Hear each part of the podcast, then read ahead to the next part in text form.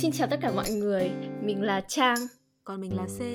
Và các bạn đang lắng nghe podcast đối thoại của chúng mình. Đối thoại là kênh podcast về những vấn đề từ đời thường đến bất thường của người trẻ Việt trong và ngoài nước. Trong số podcast lần này, đối thoại sẽ cùng mọi người bàn luận về chủ đề Paradox of Choice, nghịch lý của sự lựa chọn. C này, đố em biết tại sao chị lại chọn cái chủ đề này cho podcast tuần này của mình? Sẽ là bà hay à, buổi sáng hay nghĩ xem hôm nay mặc gì đúng không? Nên là mới chọn chủ đề này. À, một phần nhỏ. Nhưng mà lý do chính thì nếu mà mọi người tinh ý một chút thì có thể nhận thấy là mỗi tuần C và Trang thay nhau tìm một cái chủ đề cho đối thoại. Số lẻ là do C gợi ý. Còn hôm nay thì là một tập chẵn không biết đối với C như thế nào nhưng mà với chị cái việc chọn chủ đề nó là việc khó nhất trong quá trình làm podcast. Và cái lý do thì không phải là chị không có cái đề tài nào làm chị hứng thú mà là chị muốn nói về rất rất nhiều thứ. Và kết quả đấy là chị phí mất mấy ngày đong đếm giữa free economics và languaging mà không có thể có thời gian hay là tâm trí đi sâu vào chủ đề nào cả đấy thì là một ví dụ rất là điển hình của paradox of choice. Và chị nghĩ đây là một vấn đề rất là hay để bổ sẻ. Và biết đâu khi nghiên cứu xong thì chị có thể nghiệm ra một cách ngắn nhất để đi đến một cái lựa chọn. Uhm, xem này em có bao giờ ở trong hoàn cảnh tương tự không? Chắc là nhiều rồi đúng không? Tất nhiên rồi. Trong cái thời đại tôi dùng như hiện nay thì em nghĩ là em bị đặt trong cái hoàn cảnh như kiểu như vậy Ít nhất là vài lần một ngày chị Trang ạ. Sáng thì nghĩ xem hôm nay mặc gì Trưa thì nghĩ xem trưa nay ăn gì. Thì xong rồi lúc mà tối trước khi mà về nhà để thu podcast với chị Trang này Thì em cũng có ghé siêu thị mua bột giặt Và em cũng đã phải mất khoảng tầm 5-10 phút gì đấy ở quầy hàng bột giặt chỉ để chọn xem loại nào là hợp lý nhất Mặc dù bây giờ nghĩ lại thì thực ra em thấy là hãng nào hay là mùi nào thì cũng đã ná nhau cả thôi đó, thì mới nói là dưới góc độ là người tiêu dùng thì em thấy em bị overwhelm khá là nhiều. Một phần thì tất nhiên là bởi vì em cũng không phải là cái người quá là có chính kiến hay là là một cái người tiêu dùng trung thành cho các nhãn hàng. Nhưng mà một phần khác thì chính là cái hiện tượng mà chị em mình sẽ đề cập, đó là khái niệm paradox of choice. Ừ. Ừ. Cái cụm từ paradox of choice này thì nó được biết đến rộng rãi nhất cùng với cái cuốn sách của nhà tâm lý học Barry Schwartz. Cụm từ này giải thích cho cái hiện tượng xảy ra khi mà con người đứng trước quá là nhiều cái lựa chọn và những cái sự lựa chọn đấy thay vì làm chúng ta thỏa mãn hay là tự do hơn thì ngược lại làm chúng ta trì trệ trong việc đưa ra quyết định bất mãn hay thậm chí là depressed nữa. Việc có quyền tự chọn nói chung đương nhiên là một điều tốt nhưng mà mối quan hệ giữa lựa chọn và well-being thì thực ra nó phức tạp hơn chúng ta nghĩ rất là nhiều. Uhm, xem này em có phải là một người dễ thỏa mãn với những cái lựa chọn của mình không? Em thì nghĩ là không. Em vẫn còn sân si lắm ngoài lời một chút ý, thì là cái sự không thỏa mãn này chính là cái yếu tố mà Đức Phật đã dạy con người phải thoát khỏi để vượt qua khổ ải cách đây tận 2.600 năm. Thế mà ở đời đã có mấy ông nào học được đâu đúng không? Được vậy thôi. Um, em nghĩ là cái việc thỏa mãn với những sự lựa chọn là một trong số những việc mà người nào cũng nên cố gắng làm để hạn chế những cái cơn stress không cần thiết. Nhưng mà nếu nó mà dễ thế thì mấy cái đầu sách self-help về well-being đã không bán chạy đến vậy chị Trang nhỉ? với cả là psychologist chắc là thất nghiệp hết um, đúng rồi. Nhưng mà đối với cái trường phái uh, nghiên cứu về sự lựa chọn hay là choiceology thì có hai nhóm người. Đấy là một là nhóm satisfier tức là dễ dãi dễ thỏa mãn đã chọn rồi thì người ta sẽ không nghĩ nhiều và cái gì cũng có thể là phiên phiến hơn một chút. Còn nhóm thứ hai đấy là maximizer. Cái nhóm này thì muốn tối ưu tất cả những cái sự lựa chọn. Đồng nghĩa với việc là những cái người maximizer này mất rất là nhiều thời gian để cân nhắc C và chị chắc là thuộc nhóm maximizer ha ừ. và theo rất là nhiều nghiên cứu thì những người như chị em mình thuộc nhóm tối ưu hóa này thường gặp phải cái choice paradox này nhiều hơn Xe này em nghĩ gì về vấn đề này dưới góc độ của một người sinh trưởng trong thời kỳ phải đứng trước quá nhiều lựa chọn mỗi ngày? Nói về góc độ tiêu dùng trước đi, thì em là Gen Z. Ờ, cho nên là may mắn hoặc là không, vừa sinh ra đã đi thẳng oh, đến... em là Gen Z à? Em là Gen Z mà bà, sinh ra 1998 mới bị trẻ. Sorry, chị vẫn nghĩ là em là millennial. Tất nhiên không phải à. Đó, nên là em Gen Z. Cho nên là vừa mới sinh ra thì đã đi thẳng đến cái giai đoạn vật chất dư thừa. Cho nên là cái việc phải đứng trước quá nhiều lựa chọn dường như đã trở thành một cái chuyện khá là hiển nhiên đối với em. Mặc dù thực ra lớn lên rồi, học nhiều hơn thì mới thấy là đây là điều mà em nên trân trọng. Hơn nữa ấy, thì mặc dù cái điều này là đúng nhưng mà các công ty thì cũng đã nhận ra việc người tiêu dùng đang gặp khủng hoảng trong việc lựa chọn hàng hóa cho nên là họ cũng đã bước vào những cái chiến dịch marketing để giải quyết sự đau đầu này.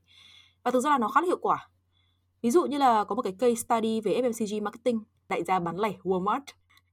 Um, sau khi mà Walmart giữ lại đúng hai loại bơ lạc trên kệ hàng thì cái doanh số bán bơ lạc của họ tăng vọt so với cái thời mà họ còn bày bán cả trăm loại bơ lạc khác nhau. Hay là phòng mỹ phẩm của Procter Gamble và P&G ấy, là đã rất là vui vẻ chứng kiến doanh số của họ tăng trưởng đều đặn hơn hẳn khi mà họ quyết định giảm cái số loại sản phẩm dưỡng da từ vài chục chỉ xuống còn vài loại ở một số chiếc cái outlet thí điểm. Người tiêu dùng phải happy vui vẻ, không nhân trải đau đầu cầu lên bỏ xuống thì doanh số mới tăng được đúng không? Và thực ra đây là điều mà công ty công nghệ Apple đã làm rất là thành công khi mà họ rất là hiếm khi tạo ra sản phẩm mới mà chỉ nâng cấp nó. Ví dụ như là cái sản phẩm điện thoại duy nhất của họ là iPhone á. Họ nâng cấp sản phẩm rồi sau đó tạo lỗi ở những cái đời máy cũ để người tiêu dùng đỡ phải nghĩ nhiều. Đi mua máy mới luôn tại vì cái sự so sánh quá là rõ ràng mà Apple đã tự tạo ra như vậy. Cái này thì Apple đã bị kiện và tôi kiện rồi. Tuy nhiên ý, thì người tiêu dùng kêu thì vẫn kêu nhưng mà lần nào em đi qua Apple Store ở Tokyo cũng thấy cả hàng dài xếp hàng. Người tiêu dùng mình cũng chán phết. Điều này cho thấy là một khi mà đã rơi vào product of choice ấy, thì đảm bảo là sẽ hơi có nhọc nhằn và khổ sở hơn so với cái việc mà chỉ có vài lựa chọn nhất định được bày ra như vậy. Mặc dù cái này thì nghe có vẻ là hơi first world problem. Ừ, side track một chút là chị nghĩ cái first world problem này thì nên được định nghĩa một cách khác hơn tại vì vấn đề về về mental health nó là một cái vấn đề rất là quan trọng và không phải là chỉ những nước đã phát triển hay là người giàu mới có. Ừ. Và quay trở lại vấn đề để nói về cái lý do là tại sao mà mặc dù mình có nhiều lựa chọn hơn là thời bố mẹ ông bà mình ngày xưa, nhưng mà mình vẫn, gọi là, kiểu, hơi khốn khổ một chút ấy. Mà mình rơi vào cái choice paradox thì mình có thể kể tới một số lý do. Thứ nhất là về cognitive cost, chi phí nhận thức. Thì cái này dựa trên quan điểm của George Miller cũng cũng là một nhà tâm lý học với cái nguyên tắc nổi tiếng của ông, đấy là con số 7 kỳ diệu, magic number 7 thì ông cho rằng cái khả năng xử lý thông tin của bộ não con người có hạn và trong một thời điểm bất kỳ thì nó sẽ chỉ tiêu thụ được 7 thứ cùng một lúc thôi. Thế nên là càng có nhiều sự lựa chọn thì càng dễ làm cho bộ não mình quá tải và càng làm cho mình khó đưa ra quyết định. Xem thấy đúng không? Ừ, bảo sao mà ngày xưa đi học học quá nhiều công thức toán cùng một lúc ai bị đau đầu nhỉ? Hóa ra là vì cái này. Và nguyên nhân thứ hai đấy là comparison trap. Chị tạm dịch gọi là đứng núi này trông núi nọ um, con người thì có xu hướng hay so sánh nhất là hay nhìn lên với những người mà kiểu tốt hơn mình một chút thành đạt hơn mình một chút. Ừ, có một cái nghiên cứu mà chị Trang đã từng kể với em một lần nó khá là hay. Và thực ra là kết quả khiến em khá là bất ngờ. Tức là cái nghiên cứu ở đây là cho một cái người hai cái lựa chọn. Lựa chọn đầu tiên là anh ta được trả 100 triệu đồng một năm. À, và anh ta biết được là đồng nghiệp của anh ta được trả 95 triệu một năm thôi và lựa chọn thứ hai là anh ta được trả 110 triệu một năm. Tuy nhiên thì anh ta không biết là những người xung quanh mình được trả bao nhiêu tiền. Và kết quả rất là ngạc nhiên, đó là anh ta đã chọn lựa chọn đầu tiên là lựa chọn được trả 100 triệu một năm, nhưng mà biết là những cái người xung quanh mình được trả lương thấp hơn mình 5 triệu. Mặc dù là ở lựa chọn thứ hai ấy, chỉ bị thiệt mỗi cái là không biết những người xung quanh mình được trả bao nhiêu tiền thôi, nhưng mà mình lại được trả nhiều hơn tận 10 triệu một năm. Thì đó, cái nghiên cứu đó cũng chỉ ra một cái bản tính gọi là bản tính rất là sân si của loài người mà em cũng rất là ít khi chịu thừa nhận nhưng mà sau khi có cái nghiên cứu này thì em bỗng nhận ra là à hóa ra con người mình cũng sân si phết. Ngoài cái ý đó ra thì uh, em cũng có một cái ý khá là hay mà em muốn chia sẻ, đó là trong tiếng Anh ấy có một cái câu nói mà em nghĩ là đã tóm gọn lại nguyên nhân sâu xa của cái bẫy so sánh này, đó là happiness is relative. Tức là hạnh phúc của mỗi cá nhân, dù ít dù nhiều thì sẽ luôn phải có liên quan đến những yếu tố bên ngoài. Tất nhiên rồi, so sánh thì là bản năng của tất cả loài người, nhất là người phàm chẳng mấy ai tránh được. Nhưng mà chán ở chỗ ấy là như chị Trang đã nói là chúng ta thường hay so sánh bản thân mình với những người mà chúng ta cho là hơn mình. Rồi từ đó thấy là mình không đủ. Kiểu như là không đủ xinh này, không đủ giỏi. Tại vì đã là so sánh thì tất nhiên là phải có một người hơn người còn lại rồi đúng không? Ý lại, thì em thấy hầu hết những cái stress thường ngày của em cũng đều bắt nguồn từ cái ờ, comparison trap này. Và em cũng phải gọi là learn it hard way để vật vờ vượt qua cái tâm lý so sánh tiêu cực trong suốt mấy năm cuối 10x và đầu 20. Ừ, mỗi người thì cần rất là nhiều sự trưởng thành về mặt nhận thức và tâm lý để tự thấy ổn định từ bên trong trước, rồi từ đó mới có thể vượt qua cái bẫy so sánh này được. Chị Trang thì ừ, sorry mà em thấy chị cũng hơn em khá nhiều tuổi, không biết là chị đã vượt qua được cái bẫy so sánh này chưa? um, hơn một chút tuổi thôi nha.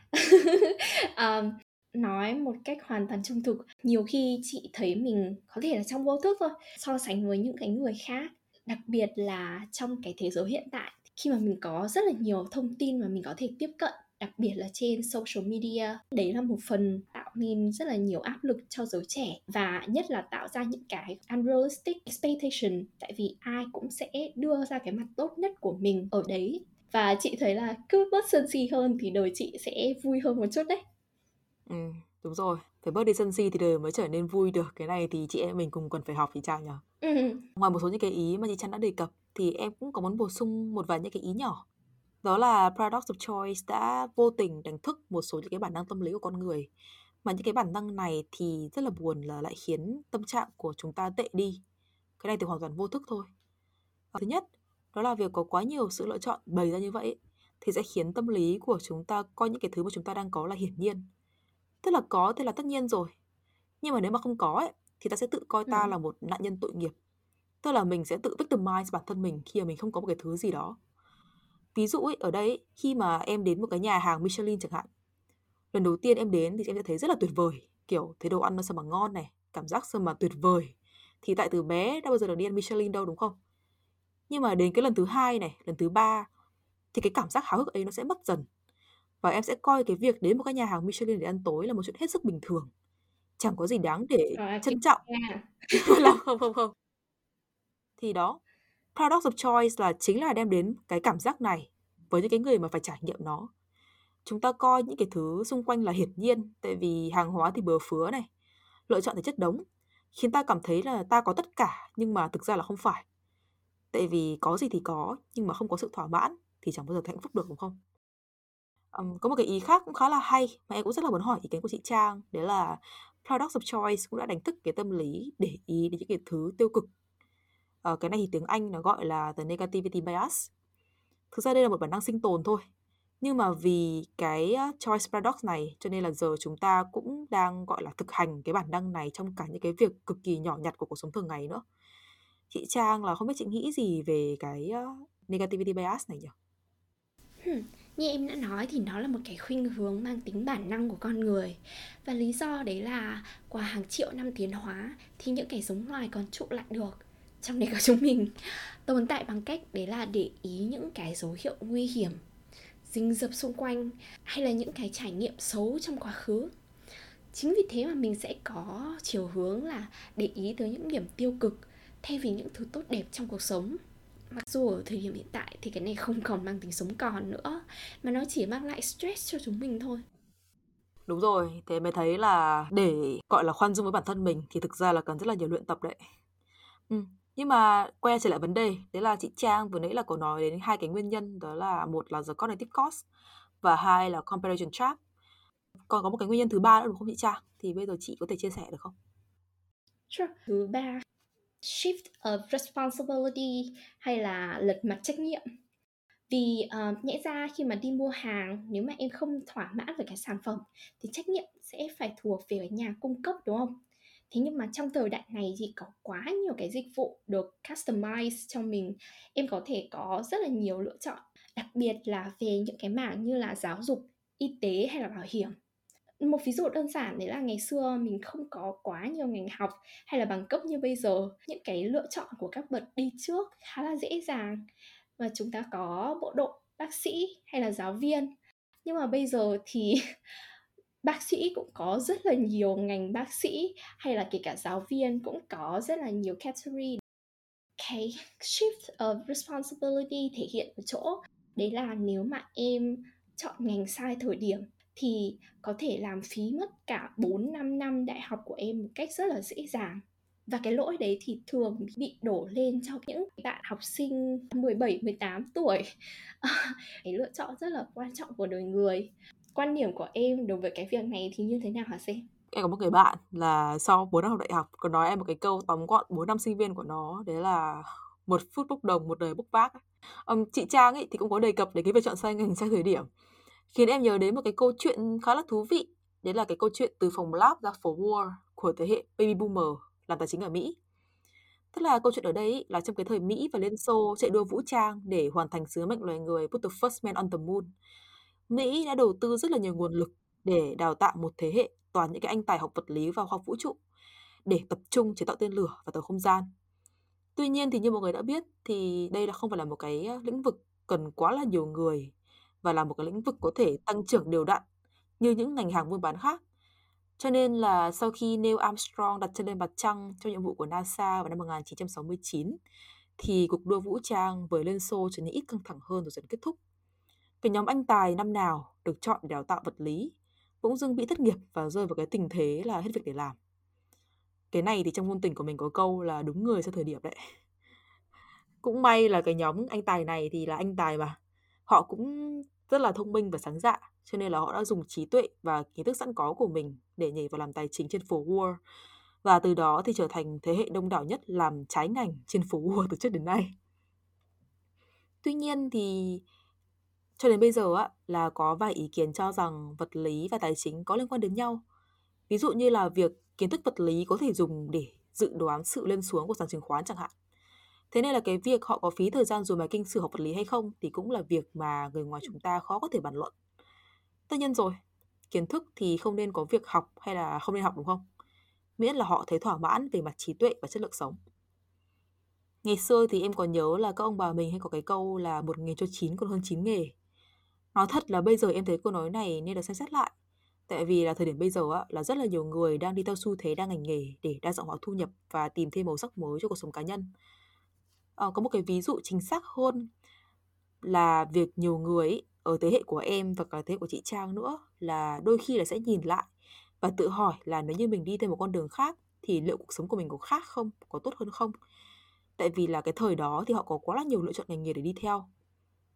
Như là bản thân em ý, thì em có một con bạn làm ngành công nghệ. Nhưng mà nó lại hay nhìn lại và nghĩ là nếu mà nó không làm công nghệ mà làm thời trang chẳng hạn thì cuộc đời của nó có đỡ stress hơn không? Kiểu như thế. Tại vì công nghệ là một ngành rất là stress. Mặc dù là ngành nào thì cũng stress thôi. cái ý chính ở đây là ờ, uh, về cái thế hệ trẻ bây giờ á là việc biết mình có nhiều lựa chọn đôi khi có thể đem đến những cái cơn đau đầu như vậy. Ừ. Thì mới nói là không có một cái thế hệ nào mà dễ dàng hơn kể cả mình có điều kiện về mặt vật chất tốt hơn thế hệ ông bà cha mẹ mình rất nhiều. Nhưng mà Gen Z và Millennial cũng có những cái sự khổ tâm riêng của bọn mình. Um, thế thôi bọn mình uh, giải lao một chút nhỉ? Quay trở lại với podcast thì lúc mà nghiên cứu về đề tài này chị có đi ngang qua một cái bài khá là thú vị nói về việc dating trong thời đại online khi mà những app như là Tinder hay là OkCupid làm cho cái dating pool của mình trở nên lớn hơn rất là nhiều so với ngày xưa mình có đề cập đến vấn đề unrealistic expectation rồi nhưng mà với những cái lựa chọn trong thời đại dating online thì nó cũng tạo ra một cái vấn đề đấy là tại vì mình có quá nhiều sự lựa chọn nên là thế hệ mình hình như có commitment issue nhiều hơn so với những thế hệ trước. C này, chị với em thì đã muốn đề cập đến đề tài dating một thời gian khá là lâu rồi đúng không? À, em có muốn chia sẻ một chút về đề tài này không? Và đầu tiên thì cho chị và các bạn biết Tinder ở Nhật như thế nào nhá. Ừ. Trước khi em nói về Tinder ở Nhật thì em cũng muốn chia sẻ với mọi người một chút về cái gọi là cái ờ, scene uh, online dating ở Nhật nhá. Tức là trước khi mà bạn lập tài khoản để uh, có mặt ở trên dating app ạ là bạn cũng đã phải trải qua một cái paradox of choice đầu tiên đấy là chọn app nào để lên. Tại vì ở Nhật thì có quá là nhiều dating app. Như bản thân em ấy thì cái lúc mà em không phải là bây giờ nhưng mà trước đây cái lúc mà em bắt đầu dùng dating app á thì em đã phải chọn xem là mình nên dùng app nào. Nếu mà em muốn date người Nhật hay là những cái người thích văn hóa Nhật thì em có thể chọn giữa Omiai hay là Match. Nếu mà em mà chỉ ấp chu tình một đêm hay là những cái mối quan hệ casual thì có thể dùng Tinder hoặc là những cái mối quan hệ mà nó với cả những cái người mà gọi là có cái background quốc tế á như là người nước ngoài hay là Nhật Kiều thì có thể có Coffee Miss Bagel hay là Bumble chẳng hạn. Đó thì trước khi mà lập tài khoản ấy thì cũng đã phải trải qua một cái paradox of choice như vậy rồi. Nhưng mà anyways, quay trở lại câu hỏi của chị Trang ấy thì cái việc Tinder ở đây như thế nào? Thì như em đã nói thì Tinder ở Nhật ấy là cho những cái người mà gọi là thích tình một đêm và những cái mối quan hệ xã giao casual tức là những cái mối quan hệ mà có những cái va chạm thể chất nhưng mà lại không có những cái ràng buộc về cảm xúc ấy. Thì ở Nhật thì họ khá là thoáng về việc này cho nên là Tinder thì mọi người cũng đều sẵn sàng lộ mặt ra hết thôi. Và Tinder ở Nhật thì cũng như Trang đã nói ạ thì ai cũng có cái phần nó gọi là I love traveling kiểu như thế. Đúng rồi xong rồi đăng ảnh là mình ở nước này nước kia kiểu đấy. Xong rồi là có những bạn là còn đăng hẳn luôn là tuần này là rảnh buổi tối nào wow. kiểu như vậy thì đó là cái dating ở Nhật là như vậy. Là chỉ dùng cho những cái mục đích như vậy thôi. Trở về đề tài dating online nhỉ? Là thật là em cũng không có chờ được chị cha làm podcast mà dù mình đã bàn về cái chủ đề được rất là lâu rồi. Nên là em đã chạy lên blog viết hẳn một cái bài riêng về chủ đề dating trong thời đại There are plenty of fish in the sea. Và đó là một trong số những cái bài đăng có nhiều lượt xem nhất từ trước đến nay của em chứng tỏ đây là một cái chủ đề có rất là nhiều bạn quan vâng, tâm đúng không? Và chị em mình chắc chắn sẽ dành hẳn mấy số cho dating luôn. Đúng rồi. Đó, tất nhiên là dating app thì cũng có rất là nhiều câu chuyện happy ending. Nhưng mà những cái câu chuyện happy ending này thì nó cứ toàn chứa em ra rồi chúng ai thì chúng tôi. Sau một thời gian gục lặn trên dating app và không thành công, và sau đó thì đã bỏ dating app, em nhận ra là việc lúc nào cũng nghĩ là mình có quá nhiều sự lựa chọn như vậy khiến cho em chẳng chịu khó tìm hiểu ai một cách tự nhiên và cố gắng cả. Vì em hay nghĩ là không có người này thì sẽ có người khác. There are plenty of fish in the sea mà đúng không? Ngoài ra ấy, thì cái tâm lý so sánh cũng ảnh hưởng đến cách suy nghĩ và hành động của người dùng rất là nhiều. Ví dụ ở đây ấy, là khi mà mình vừa mới quẹt xong một anh rất là đẹp trai xong thì mình lại thấy luôn một anh khác còn đẹp trai hơn ở lần quẹt tiếp theo. Khiến cho cái sự kỳ vọng của mình cứ tăng lên dần. Rồi mình cứ luôn là phải ở trong cái tâm lý là phải tìm ai tốt hơn này, giỏi hơn này. Tại vì uh, không biết là người khác như nào nhưng mà chị em mình thì là tổ nhóm maximizer mà đúng không? Ừ. Tuy nhiên ấy thì chuyện tình cảm không thể hoạt động theo cái kiểu như đi mua bột giặt như vậy được. Và con người thì cũng không phải là một cái object hay là một cái đồ vật để mình có thể quẹt lên quẹt xuống rồi cân đo đong đếm như vậy. Và đó chính là cái điểm khiến cho dating app làm chất lượng đời sống tình cảm của nhiều người trở nên tệ đi nhưng mà lại khiến kỳ vọng của họ đi lên theo một cái hướng rất là thiếu thực tế. Cái này để nói ra thì rất là nhiều vấn đề chắc là mình để dành cho một số podcast khác chị Trang nhỉ? Chắc chắn rồi. Cảm ơn những chia sẻ rất là chân thành của C. C này, câu cuối cùng mà chị muốn hỏi em đấy là em có nghĩ paradox of choice là lý do mà tầm chục năm trở lại đây thì những cái phong trào tối giản hay là những cái phương châm sống như là less is more càng ngày đang càng nên phổ biến không? Và có lẽ nào là cái cách giải quyết cho vấn đề ngập ngụa giữa sự lựa chọn lại là giảm bớt cái quyền lựa chọn của con người đi. Ừ câu hỏi này rất là hay và nó cũng mở ra rất là nhiều những cái chủ đề mà chắc là phải nói thêm vài số podcast nữa chứ cũng chẳng hết được. Tất nhiên là cái à, phong trào sống tối giản thì là có bắt nguồn từ những cái nước tiên tiến hay là gọi là developed countries ạ. Là những cái nước mà đi đầu trong chủ nghĩa tiêu dùng hay là gọi là consumerism và những cái nước này thì có rất là nhiều người mà sống trong cái việc ngập ngụa hàng hóa, ngập ngụa sự lựa chọn và sau đó là họ đã nhận ra là cái ờ, việc less is more thực ra là một cái tâm lý nên được áp dụng. Em không có bàn luận nó đúng hay sai. Tuy nhiên ý, thì em nghĩ là cái việc giải quyết sự đau đầu trong việc có quá nhiều sự lựa chọn như vậy thực ra không phải là việc sống tối giản hay không mà là việc phải tự cho mình sự tự do trong quyền lựa chọn cái gì hay còn gọi là freedom of choice cái việc mà sống ít đồ đạc hay không thì sự hạnh phúc cũng đều có khởi nguồn từ đây cả. Cái việc mà mình cân đo đong đếm thực ra là một biểu hiện cho thấy là mình không hiểu bản thân đủ để biết là mình cần gì. Cộng thêm là đúng người đúng thời điểm. Các công ty là cũng dựa vào cái điểm này để thao túng và điều khiển người dùng nữa. Mình không biết là mình chọn gì thì thế giới sẽ chọn hộ thôi. Cho nên là trước khi mà bị thế giới điều khiển thì nên kiểm soát chính mình để tự cho mình quyền điều khiển và kiểm soát những lựa chọn trong cuộc sống của mình tất nhiên là nói thì cứ như là diễn giả vậy nhưng mà em vẫn đang trong hành trình học hỏi thôi. Em vẫn còn hay bị các chiêu trò marketing của các công ty dụ lắm. Ở nhờ chị Trang gợi ý làm podcast chủ đề này mà em cũng ngẫm nghĩ được khá là nhiều điều về bản thân phết. Ví dụ như là việc không biết là mình thích gì cho nên là mới uh, suốt ngày buổi sáng nghĩ xem sáng mặc gì chưa Rất ăn gì chẳng hạn. cảm ơn C. Và rất tiếc đấy là toàn bộ thời gian mà chúng tôi có cho podcast ngày hôm nay và hy vọng mọi người sau khi nghe cái podcast này thì sẽ có thể thông cảm hơn cho bản thân một chút. Khi mà mình bị rơi vào đầy rẫy những cái bẫy lựa chọn trong cuộc sống hiện tại, không có một cái quyết định nào hoàn toàn hoàn hảo cả. Chỉ có cái quyết định tốt nhất dựa trên cái hoàn cảnh hiện tại của bạn thôi.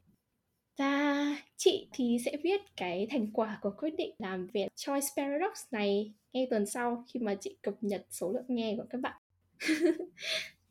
ừ. Cảm ơn chị Trang đã khởi xướng một chủ đề rất là thú vị mà chính bản thân C cũng rất là ít khi nghĩ đến mặc dù mình phải đối mặt với nó hàng ngày. Cảm ơn các bạn đã lắng nghe podcast tuần này của đối thoại. Chúng mình hiện tại đang có mặt trên Apple Podcast, Google Podcast và Spotify. À, xin chào và hẹn gặp lại.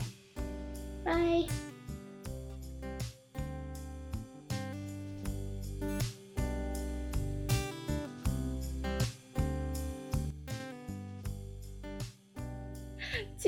Nghe version khác nha. Chị nghe là một phút một đồng một đời bốc còn là bốc vác ngay cho nó sang mồm. Không mình mình sẽ ở trong uh, podcast đừng lo